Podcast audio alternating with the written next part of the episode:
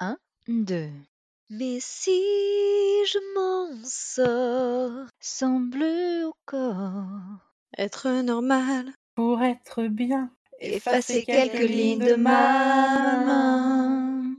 Bienvenue dans Ça c'était ma chanson. Aujourd'hui, épisode consacré à Si je m'en sors de Julie Zenati.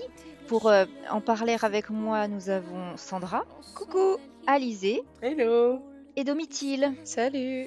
Chanson sortie en 2000, qui est également euh, extrait de son premier album Fragile. Elle a vendu plus de 206 000 exemplaires en France, c'est précis. Et elle atteint la 12e place du top en janvier 2001. La chanson est écrite par Julie Zenati elle-même. Elle est composée par euh, Patrick Fiori. Par le label Columbia Sony Music, elle est d'une durée de 3 minutes 24. Beaucoup trop long.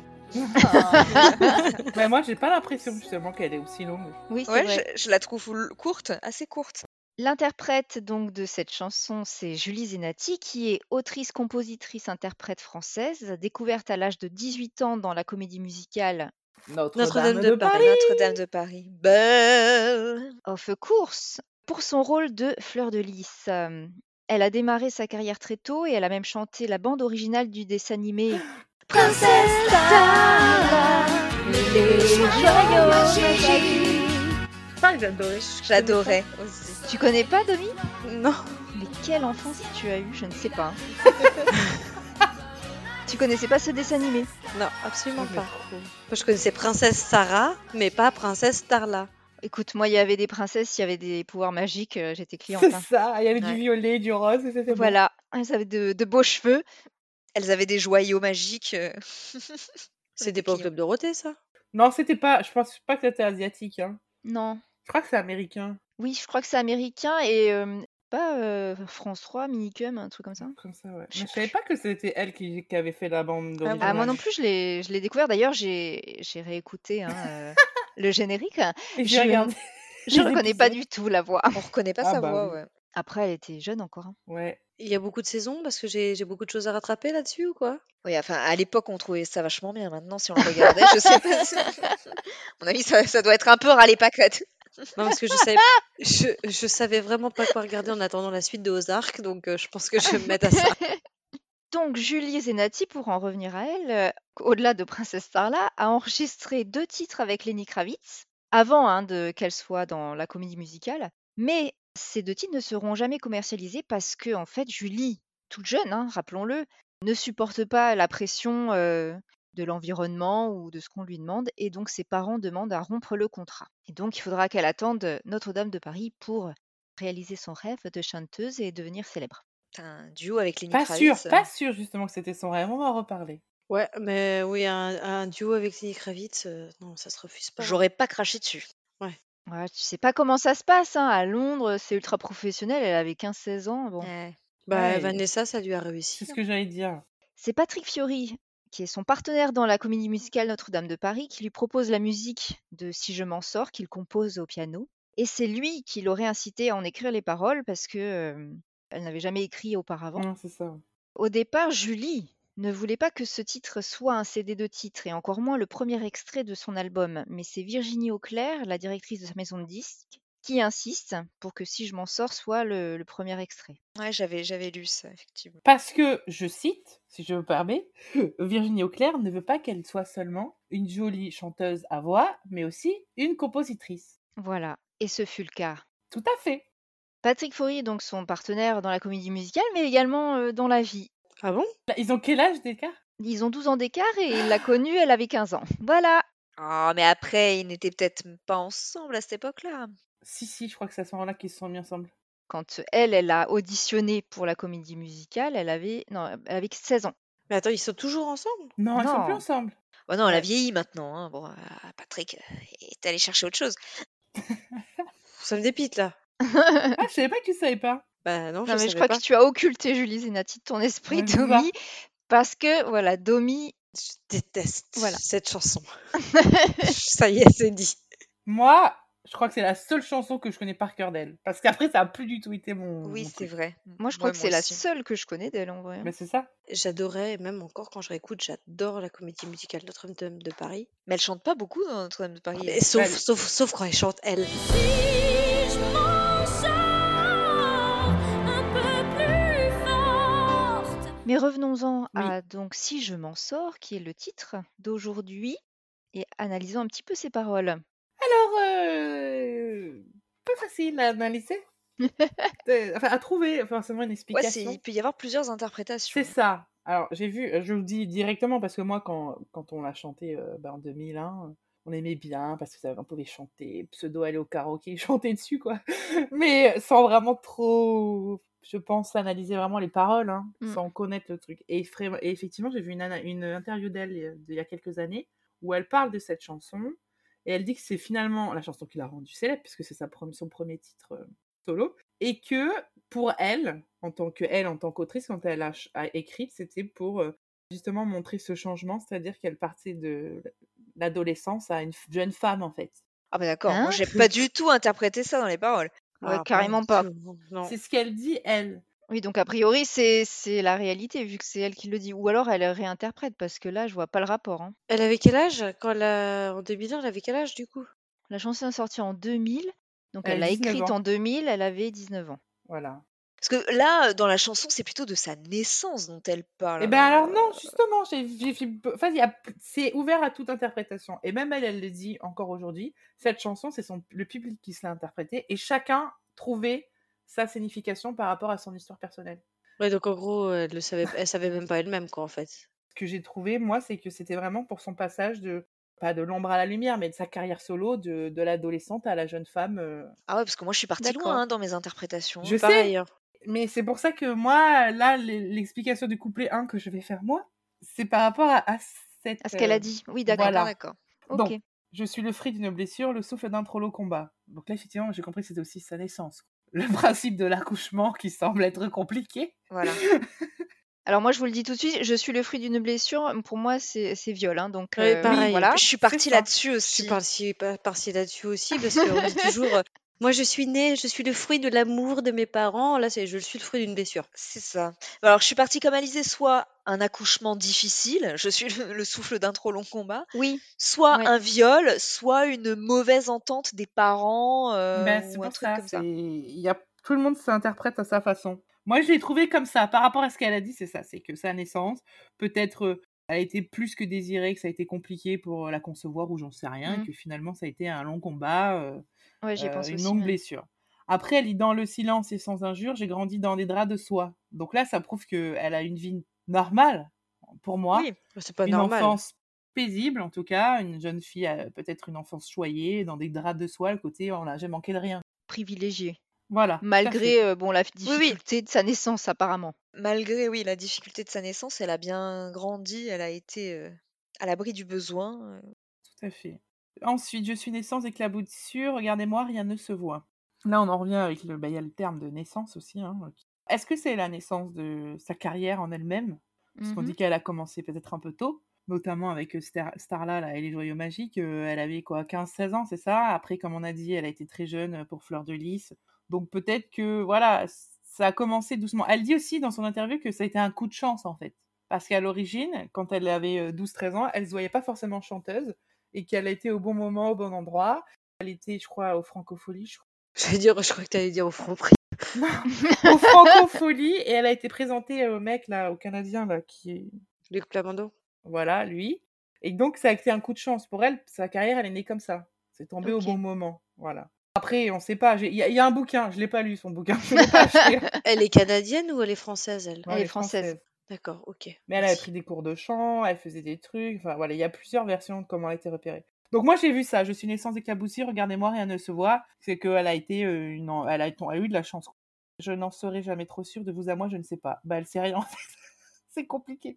Je C'est sais ça, pas comment dire. Je l'ai pas du tout pris comme ça. Moi, j'étais Bah. partie comme les filles sur je suis le fruit d'une blessure, donc bah, d'un Oui. viol, parce que comme je disais tout à l'heure, le, le fruit des amours, le souffle d'un trop long combat, voilà, il y avait peut-être des problèmes familiaux.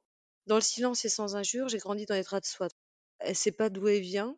Elle était peut-être après avec une mère qui était seule, mais elle a été choyée, elle a manqué de rien.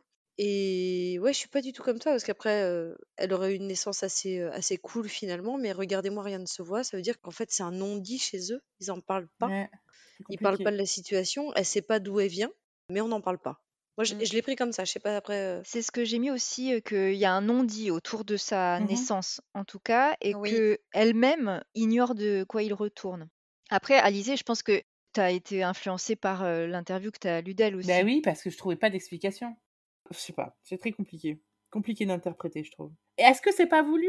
Ouais, oui. Justement. Si, puisque elle-même dit le public peut interpréter comme il C'est l'entend. ça. Donc, euh, Et quand elle parle de naissance, peut-être que c'est la naissance d'elle, mais en tant que chanteuse. euh, Peut-être. ouais, Oui. c'est un peu hard hein, dans ce cas-là. hein. Je, je, je trouve. C'est un peu hard euh, les, les termes qu'elle utilise. Oui, c'est oui, c'est un peu extrême. On passe au refrain. Mais si je m'en sors sans bleu au corps.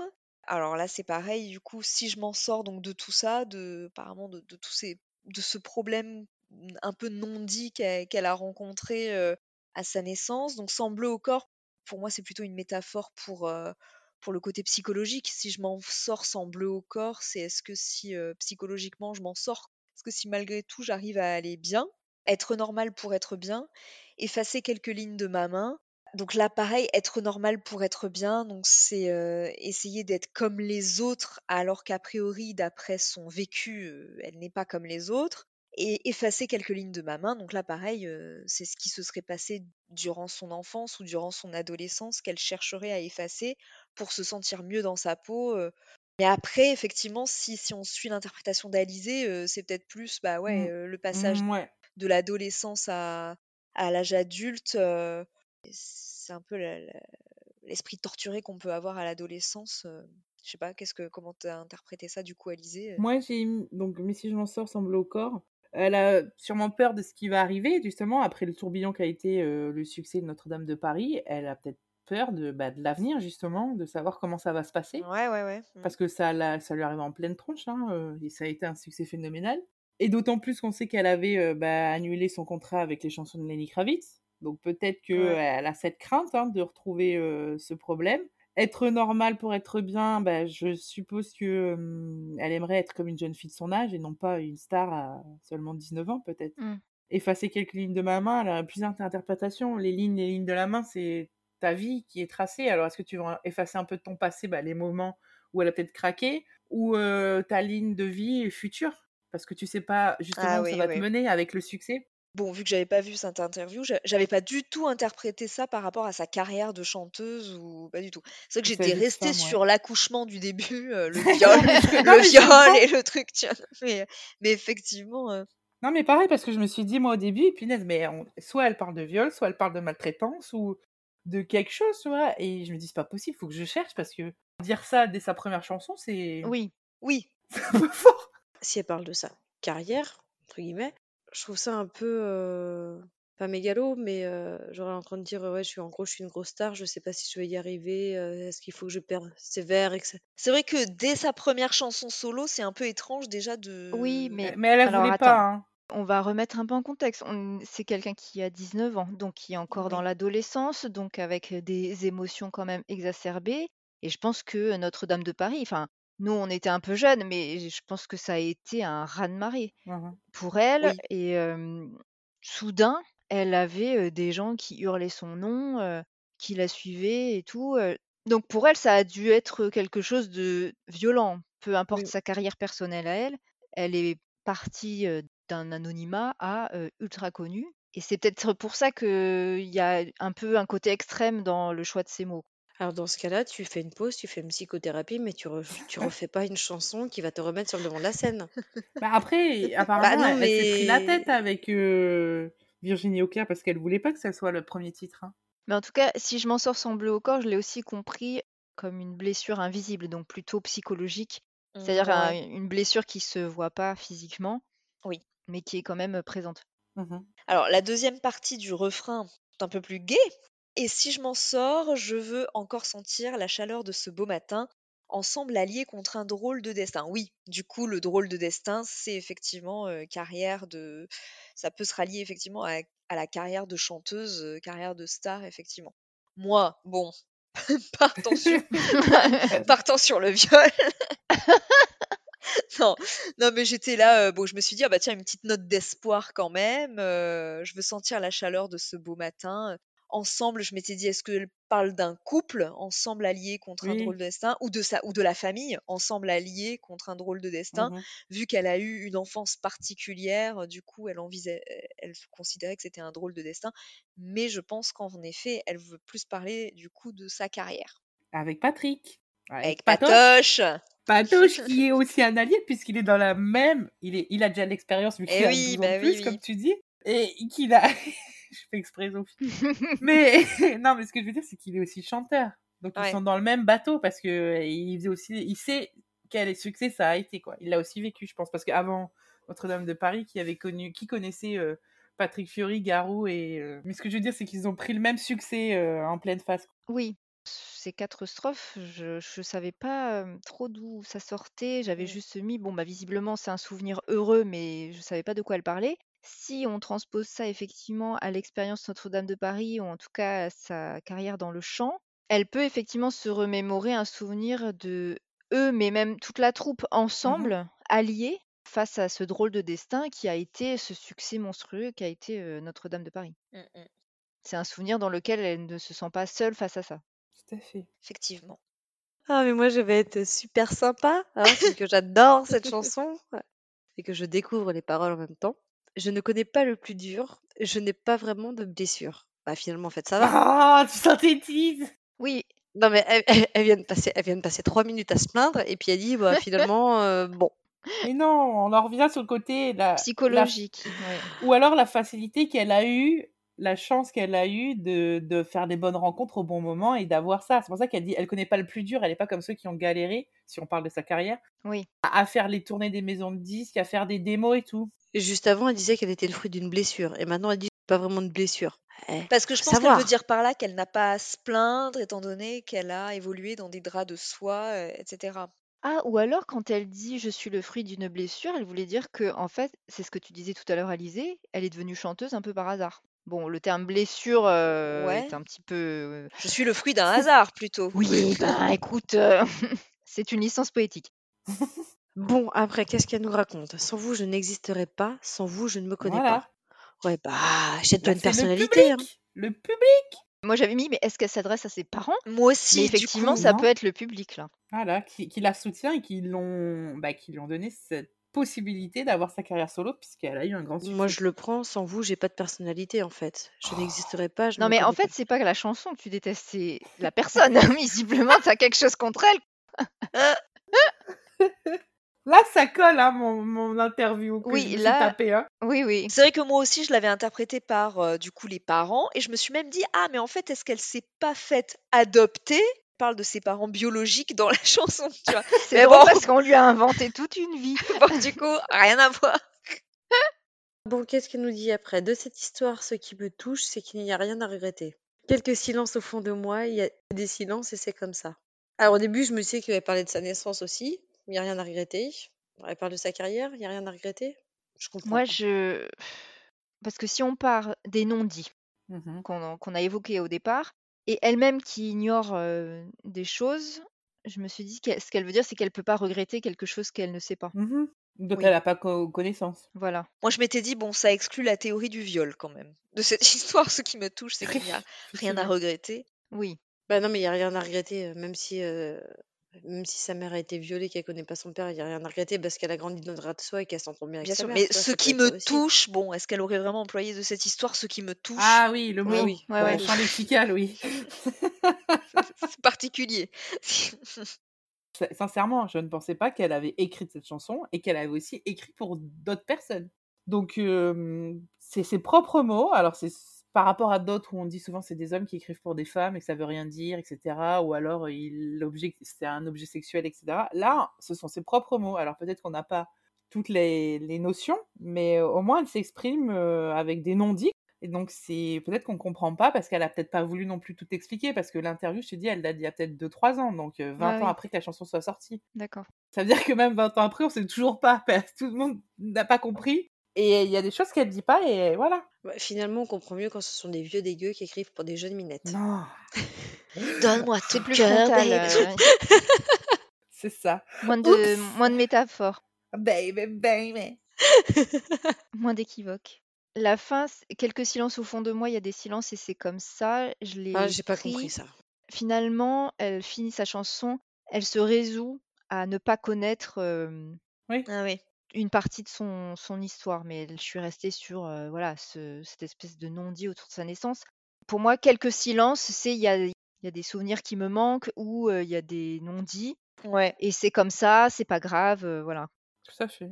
Moi, j'ai mis chose non dite, non résolue, égale tant pis, c'est comme ça. Voilà. Donc ensuite, on- le refrain est répété et la chanson se termine. Il y a juste un petit twist que tu n'as pas dit dans le Ah, dernier truc, où elle dit Et si je m'en sors un peu plus forte ah oui, c'est vrai. Voilà. Elle dit pas à nouveau semble plus fort. Donc voilà, elle, un peu plus forte. C'est bien, Julie. Alors, Domi, d'où vient cette haine pour cette chanson?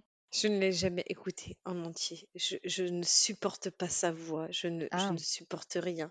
J'ai vu le clip, je n'ai même pas réussi à aller jusqu'au bout. Je vous le dis. C'est physique. C'est tout. Rien que d'entendre les, les, les, les premières notes, je, je supporte pas. En plus, ma- en voyant le clip, je me dis que c'est une pâle copie de un mélange entre Céline Dion et Lara Ouais. Fabian. Donc ça m'énerve encore plus. Donc vraiment, avoir fait là, euh, lire les paroles, regarder le clip, et ben je me suis dit, vous savez quoi? Que je déteste encore plus que je le détestais déjà. Être normal pour être bien. Bien, alors on peut passer au clip. Bon, Fabuleux qui n'est pas foufou, hein, euh, soyons clairs. On est obligé? Je trouve qu'il est simple. Moi, J'ai pas noté simple. grand chose sur le clip. Moi, j'ai mis simple, sans fioriture. Oh là là. Mis à part son maquillage quand même. hein. Ah, mais c'était comme ça. Hein. Oui. Moi, ça tient en quatre lignes. Je déteste, je déteste, gnangnan, gros plan, Ah, gros horrible. plan, ouais. Moi j'ai noté les gros plans sur elle, le noir et blanc et le sépia, toujours ce, ce sépia qui revient. Mais c'est surtout que le clip euh, n'aide pas à la Non, compréhension de la chanson. hein. c'est ça. Bah oui, moi je trouve que le clip, il va plus dans le sens du viol, hein, parce que vu les tronches que tirent les les gens dans le clip. euh, Moi, je me dis, c'est que, en fait, tu sais, vu comment elle se caresse juste le haut des épaules et qu'on voit que le Ah haut de ses épaules, elle pourrait faire la pub pour Dove.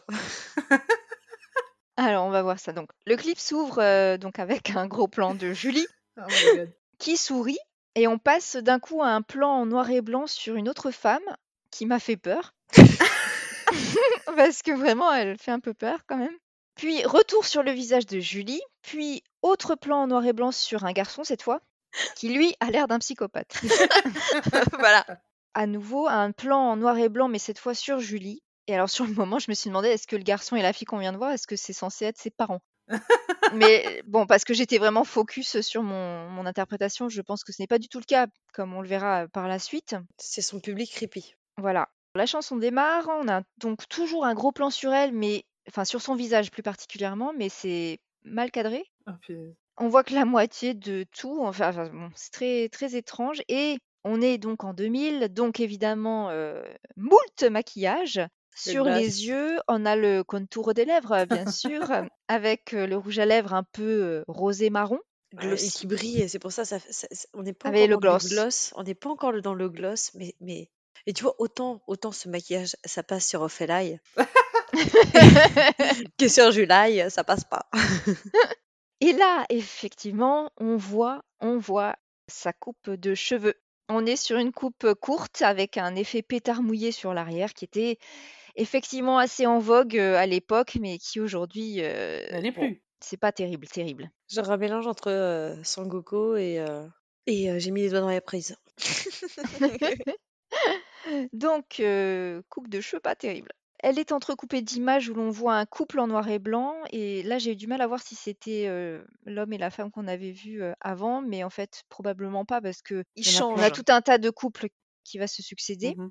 À un moment donné, on a l'écran qui est divisé en deux. On a d'un côté donc trois Julie habillées en noir C'est sur fond noir Eh et ben voilà. deux Julie habillées en blanc sur fond blanc.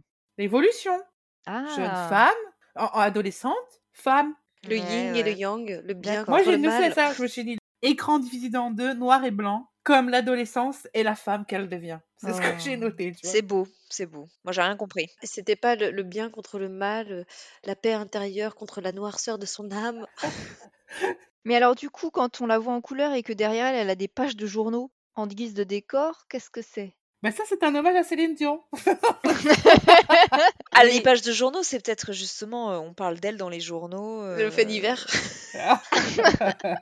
Ah, l'horreur. Non, moi, cette passage, ça m'a fait penser à, à un peu une partie du clip de Pourquoi tu m'aimes encore. Bah, carrément. Oui. En plus, elle a sa, sa Oui. robe un petit peu Un satin nuisette. ouais, ouais. Ah oui, alors la robe, parce que quand elle est en couleur, on... enfin, en fait, sa robe, on suppose que c'est une robe, on la voit jamais en pied, cette femme. Donc, euh, en tout cas, elle a un C'est haut parce qu'elle en a pas. qui est de couleur nude rosé. Et par contre, ce qu'on voit très bien, ce sont Alerte ses tétons. Alerte tout à Ah oui, oui, oui, oui, oui. Alerte oui, tes vrai, qui. C'est ce que j'ai noté. C'est quoi ça? Pas de soutif. Ils n'avaient pas de budget pour le clip, ils n'avaient pas de chauffage. Et on a aussi euh, des plans sur sa main gauche euh, qui a une bague, qui a l'air d'être une bague de fiançailles. Ah ah Ah, j'ai pas vu ça. Donc, je me suis demandé si c'était signifiant, et en fait, non. Non, puis sa main qui est toujours à. Alors, t'as des plans avec juste sa tête et sa main, enfin. pff. Elle pose un petit peu, oui, mais bon, je pense qu'elle est mal dirigée, en fait, hein, aussi. hein. Quel lien avec, du coup, oui, effectivement, l'interprétation de la chanson qu'elle disait, avec ces, avec ces couples en noir et blanc, là, qui tirent la gueule, euh, qui ont l'air de... Eh ben, que tout le monde peut interpréter. Moi, j'ai noté. Il y a d'abord un mec, après c'est elle, après c'est un couple hétéro, il y a plusieurs couples hétéros. À un moment, il y a deux hommes. Est-ce Mm. que c'est un couple homosexuel? On ne sait pas. À un moment, il y a une fille, elle a l'air métisse, donc un couple mixte, parce qu'il faut savoir qu'après, bon, ça c'est plus tard, mais elle s'est engagée pour euh, le mariage pour tous, etc. Donc peut-être que en montrant elle son histoire et d'autres personnes de tout horizon, de tout euh, genre, eh bien, ça veut dire que tout le monde peut s'identifier. Tout le monde trouve sa signification. Ça s'adresse à tous, quoi. Ou Ça personne ne comprend rien à son clip. En tout cas, sur la fin, donc on la voit assise sur euh, une espèce de pouf poire. C'est plus grand qu'un pouf, mais c'était aussi très à la mode hein, dans les Mhm. années 2000. Là, elle porte une robe euh, Verte. grise ou verte, je sais pas trop, rehaussée de sequins en argent. Et donc, le clip se termine par elle en train de chanter si je m'en sors sans bleu au corps, dans un plan en noir et blanc. Et puis, fondu au noir, et on la retrouve en couleur avec ce léger sourire avant Voilà. d'avoir un, Elle sourit un à autre nouveau. fond du noir. Elle Je suis pas sourit. allée jusque-là. Bah voilà, comme ça tu as la fin du clip. La, la robe verte à sequins, je l'ai, je l'ai, je l'ai vue. Parce qu'en fait, j'avais coupé le son. Et à un moment, j'ai juste tourné les yeux. J'ai dit, c'est quoi le sapin de Noël? J'ai dit, oh non, mais laisse tomber. Ah J'ai retourné la tête. Oui, elle ressourit à la fin, donc euh, espoir. Oui, c'est ça. Bon, le clip n'est pas très éclairant, je le trouve pas très intéressant quand même. Non, le clip n'est pas très très bien filmé non plus. Premier clip, premier clip, première chanson. Oui. Ouais, attends. On avait euh, mis, ce... non, attends, on avait mis ce petit astérix sur plusieurs euh, chansons. On peut le mettre là aussi. Oui.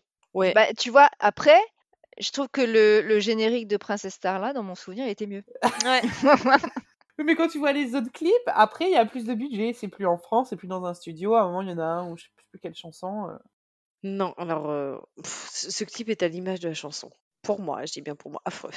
D'accord, D'accord. Dolly. Bon, bah, on, a, on a bien compris, hein. euh, bon. Je pense que ce sera la dernière de Julie Zenati qu'on fera. Mais de toute façon, je n'en connais pas Oui, d'autres. ouais, hein, moi non donc, plus. euh, Effacer quelques lignes banales. Alors, Joulaï, qu'est-elle devenue Pour la suite, 2001, elle est l'une des nombreuses voix sur la chanson Que serais-je demain du collectif féminin Les Voix de l'Espoir, créé par euh, Princesse Erika. Eh ben, je connais pas non plus. Non plus. 2002, sortie de son deuxième album Dans les yeux d'un autre, Julie en écrit les deux tiers, toujours avec Patrick. Avec Patoche. Ah, c'était, c'était dans les yeux de Patrick Peut-être, oui. Avec 140 000 exemplaires vendus, donc il est certifié disque d'or. 2003, elle intègre la troupe des Enfoirés, aux joies. 2004, sortie de son troisième album, Comme vous. Elle écrit trois titres dessus et les autres sont composés par, donc toujours Patrick, Jean-Jacques Goldman quand même, Axel Bauer et Lionel Florence. Et je me suis dit, ah bah tiens, que des hommes, dis donc. Il comprend notamment le titre Je voudrais que tu me consoles, écrit par euh, J. Kapler et Pascal Chembry. J'ai écouté euh, Je voudrais que tu me consoles, je ne l'avais jamais entendu. Moi aussi. L'album est un succès, il est vendu à plus de 200 000 copies et dans le même temps, elle écrit également pour d'autres artistes. Ça, je l'ai découvert aussi. Mhm. Donc, euh, elle écrit pour euh, Patrick Fury, donc c'est un Après, t'es échange pour de un bons rendu. procédés. Grégory Le Marchal ou encore Chimène Badi. C'est toujours le même style de chanson. hein. Parce que Fiori, Le Marshall, Chimène Badi, Julie Zenati, on est quand même dans le, dans le même registre, excusez-moi, du Tout à fait. pathos. La euh, chanson française, tu veux dire? Pardon, pour- j'ai dit le pathos, mais bon. Oui, je vois ce que tu veux dire. Après, c'est des c'est que des artistes qui ont une voix, hein. Donc Oui. heu, généralement, quand quelqu'un a une voix, oui, tu tu lui écris des textes. Enfin, je veux dire, heu, tu en profites pour écrire des textes et ça va dans l'émotion, donc effectivement, il y a un côté pathos. 2005, Julie prête sa voix à Barbie dans les dessins animés Barbie et le cheval magique, puis Ça, j'ai adoré. Barbie au bal des 12 princesses en 2006. Oh, écoute. Tu l'as vraiment vu, Sandra Non, j'ai non, j'ai adoré cette, euh, cette petite news. Ah, je Ah. croyais que tu avais adoré les films Barbie. Mais écoute, j'en ai vu, j'en ai vu, fut un temps. euh, Tout n'est pas acheté, écoute. euh, 2007, euh, sortie de son quatrième album, La boîte de Pandore, dont l'extrait Tango Princesse est un succès. C'est atroce. C'est quoi? Oh my god, J'ai je pas regardé. écouté. Je connais pas. Oh, je l'ai regardé. Alors là, il y a du budget pour son clip, mais c'est. Je mais je me souviens pas du tout. Et quand tu as commencé à faire le refrain, je suis ah oui, d'accord, c'est cette daube. Pardon. Le titre, ça me dit rien comme ça. Mais après, non, mais non, mais tu... le clip, elle est pseudo dans un cirque. Un pseudo circus de Britney, mais version française. Mais tu crois pas si bien dire parce que sur cet album, donc La boîte de Pandore, elle a, elle a écrit elle-même de nombreux textes et elle a aussi collaboré avec Akhenaton et MC Solar, donc euh, pas n'importe qui. Mais ce n'est pas le succès escompté puisque Ouais. seulement 75 000 exemplaires sont vendus. Par contre, elle va surtout rencontrer son public en tournée au cours d'un spectacle sur le thème du voilà. cirque, justement, qu'elle a elle-même créé et mise en scène quand même. Ah, allez le voir, hein, parce que ça vaut le détour tellement c'est c'est encore pire que ce que tu as pu voir. Mommy, je t'assure. Mais je déteste le cirque de toute façon, donc... euh, Ouais. 2009, elle est coach pour l'émission X Factor sur W9. Je savais pas ce que c'était. Ça me dit quelque chose, oui. D'après ce que je comprends, en gros, c'est la nouvelle star croisée avec euh, The Voice parce que c'est une émission pour dénicher les nouveaux talents de la chanson. Et dans le même temps, elle... ah, c'est ça dont Ouais. tu parlais. Ouais. Elle publie le livre Le journal de Julie Z, qui raconte effectivement les coulisses de Notre-Dame de Paris. 2010, cinquième album, Plus de diva, qui malheureusement est un échec commercial. Ah bah, plus de diva. hein. Eh non. 2011, Julie quitte Columbia et fait plusieurs euh, concerts au cours de l'année. Elle remonte également sur scène avec la troupe de Notre-Dame de Paris pour trois dates euh, à Bercy. 2013, elle sort un EP euh, piano-voix live intitulé Quelque part. 2014, les news s'amoindrissent. hein. Ouais. Donc 2014, sortie du single D'où je viens, extrait de son sixième album Blanc, publié en 2015. En 2017, elle participe à l'album Méditerranéenne avec entre autres Chimène Badi et Elisa Tovati. 2000 Là, c'est la dégringolade. Ah oui, c'est ce que j'étais en train de Oui, 2019, dire. ça m'a fait rire. 2019, elle participe à l'émission Mask Singer. Oh là là. Si j'ai bien compris le concept, hein. c'est une émission de, de- de TF1. Donc l'idée, c'est qu'il y a un jury qui doit deviner quelle personnalité se cache sous un costume. Oui, j'ai déjà Donc vu. elle, elle était déguisée en panda, apparemment. Et donc, il y avait des gens dans le jury qui devaient, euh, j'imagine qu'elle chantait, et ils Ouais, devaient ouais. deviner euh, que c'était elle euh, sous son costume. Je... Oh à chaque fois, je crois qu'on a atteint le fond en termes d'émission. et ben non. Enfin, c'est quand même fou. hein. Moi, je pensais que c'était avec le truc plouf, là, le truc dans la piscine qu'ils avaient atteint le fond. Ben non, tu vois. C'est quoi ça, plouf? Il y avait un truc où, où Splash, je sais pas quoi, il y avait une émission où ils devaient faire des plongeons. Plouf, c'était pas le truc avec le chien, il y avait Oui. Ah, Non, ouf. ah oui, ouf. Non, c'était C'est- ouf. L'émission avec Evan- Evangeli, oui. Voilà. Mon Dieu. Elle n'a pas terminé hein, avec les émissions, puisqu'en 2020, elle est candidate aux Reines du Shopping. C'est pour défendre euh, l'association Grégory Le Marchal. C'est pas pour récupérer des fringues. 2021, sortie de son septième album, Refaire danser les fleurs. Ouais, j'avais pas du tout entendu parler, quoi. C'était l'année dernière, Non. les filles. Oui, c'était l'année dernière. Après, il y avait le Covid. euh, bon, il y avait peut-être on était actus. beaucoup devant la télé, c'est ça le problème, justement. Excusez-moi, mais après sa première chanson, je. T'as décroché Bah, vous Non. aussi, T'avais même hein. décroché pendant sa première chanson. Non, c'est vrai que, écoute, elle a, elle a toujours perduré dans la musique. Elle a régulièrement sorti des albums. Alors, je pense qu'ils sont simplement pas sortis à la radio parce que euh, les hum, deuxième, troisième albums ont quand même eu du succès. hein, donc, euh, c'est Oui, nous qui sommes passés à côté pour le coup. 2002, 2003, là, c'est des albums suivants. C'était plus, plus le style de musique que j'écoutais. On était plus sur le, un peu plus de rock, nous, hein, faut dire ce qui est. hein. Ça veut dire que tu les as connus quand même parce que moi, Ah oui, il y en a quelques-unes de chansons que j'ai dû entendre, mais euh, de là. à- De loin. Là, moi, j'aime bien celle-ci parce que ça rappelle bah, des, des souvenirs, comme on a dit. Enfin, des bons souvenirs quand on était en- adolescente, hein. Pas euh, parce que ce dit dans la chanson. Des, vraiment des beaux souvenirs. euh, Ça et donne la pêche. Non, non, ça donne pas la pêche, mais c'était cette période où on avait des chansons avec des textes. euh. En fait, pour moi, on avait les côtés euh, bah, Britney, etc., très américains, très marketés. Et euh, chez nous, on avait la chanson, la chanteuse à voix avec euh, du texte. Donc c'était Oui. deux poids, deux mesures, mais voilà, c'était. Et puis elle était plus jeune, et puis elle était sympa, une nouvelle, et on pensait pouvoir bah, la copier. Moi, je, je crois que elle me laissait assez indifférente. C'est-à-dire qu'elle passait à la radio, j'aimais bien l'écouter, mais j'allais pas forcément la mettre de moi-même. J'avais pas le CD de titre ou quoi. Et Julie Zenati, je la connaissais assez peu. Moi, sincèrement, je crois que je l'ai connue parce que mes grands-parents étaient fans de Notre-Dame de Paris. non, de Notre-Dame de Paris et qu'elle était dedans. Et quand ils ont Ah fait oui. sa promo, ils disaient Fleur de Lys de Notre-Dame de Paris, tu vois. Et euh, c'est pour ça. J'adorais vraiment Notre-Dame de Paris, hein, mais vraiment beaucoup. Mais dès que c'était elle qui chantait, je, je, Oui, donc ça, ça date. Il y a une incompatibilité date. entre sa voix et ton oreille. je crois que c'est mes cristaux internes qui aiment pas, en fait. Ça matche pas. Je suis un peu comme Alizé. j'ai- Franchement, j'aimais beaucoup. euh, moi, j'aimais bien l'entendre, j'aimais bien la chanter. J'aimais bien la chanter dans ma chambre, là, tu vois, à la Céline Dion, tu vois, avec ton faux micro, avec ta brosse à cheveux, tu vois, c'était c'était c'était ce genre de truc. Moi, j'aime toujours bien cette chanson. euh, Oui, moi, ça m'a pas fait euh, du mal de la réécouter. Après, c'est vrai que je crois que je l'ai, je l'ai pas réécoutée depuis. Non. Non, moi, je pense que je l'ai réécouté un jour par hasard quand j'ai dû prendre la voiture de ma collègue et qui a été branchée sur Chéri FM. ah et oui. qu'elle a dû passer, tu vois. Parce que c'est pas Très ce bonne station, chérie FM. Je l'ai pas écouté à l'époque, je l'ai pas écouté à la fac, je l'ai jamais réécouté, je l'avais jamais même, je crois même encore aujourd'hui, je l'ai jamais entendu une fois entière de A jusqu'à Z. Et si je l'entends à la radio, défi je de change de station. Mais c'est vrai que j'avais par contre peu de souvenirs de Julie Zenati. Je me demande même si je savais à l'époque qu'elle avait fait euh, Notre-Dame de Paris. Parce que de Notre-Dame de Paris, je me rappelais de Garou, Patrick Fiori et Hélène Ségara. Mais après les autres, euh, donc Bah, euh, Notre-Dame de Paris, euh, ouais, moi, c'est surtout euh, belle. non mais voilà, Ah, euh, Dieu, on euh, oui. Mais j'en ai, j'en ai pas tant de souvenirs que ça, non plus. Ah, si, le temps des cathédrales et tout. euh. Il est Ah oui, c'est venu vrai. le temps.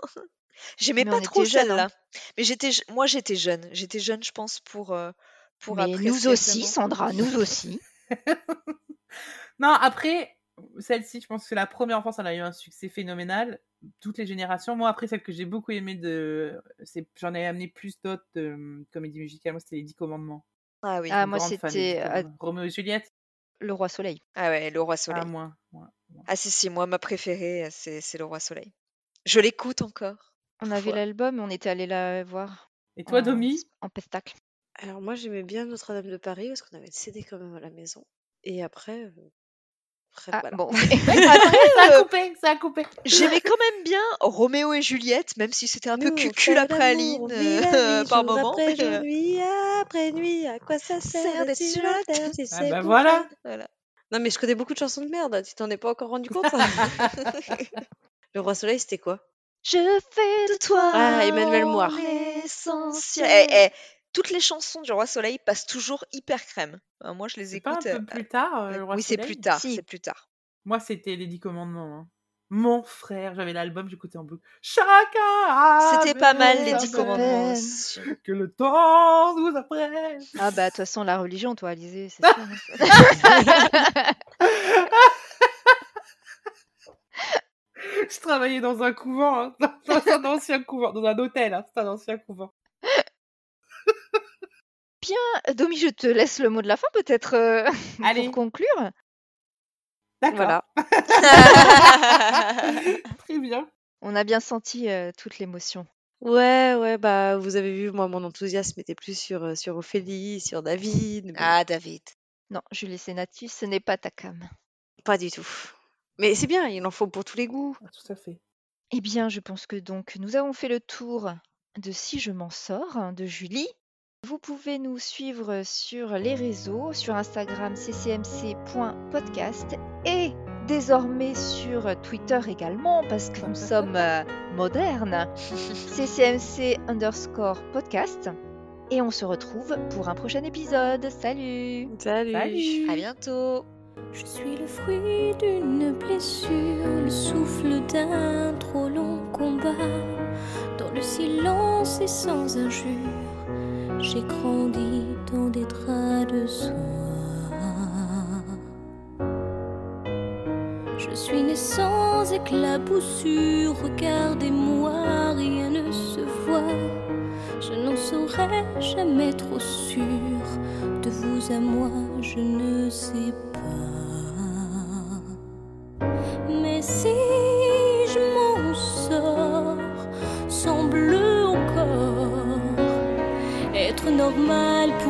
Bien, effacer quelques lignes de ma main. Et si je m'en sors, je veux encore sentir la chaleur de ce beau matin, ensemble alliés destin.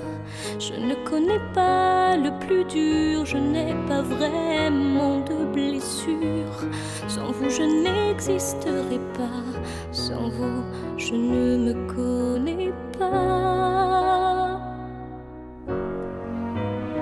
De cette histoire, ce qui me touche, c'est qu'il n'y a rien à regretter.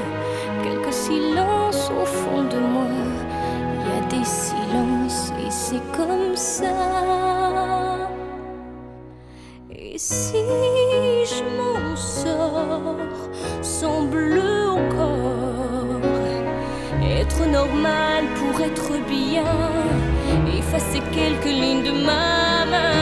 Et si je m'en sors, je veux encore sentir la chaleur de ce beau matin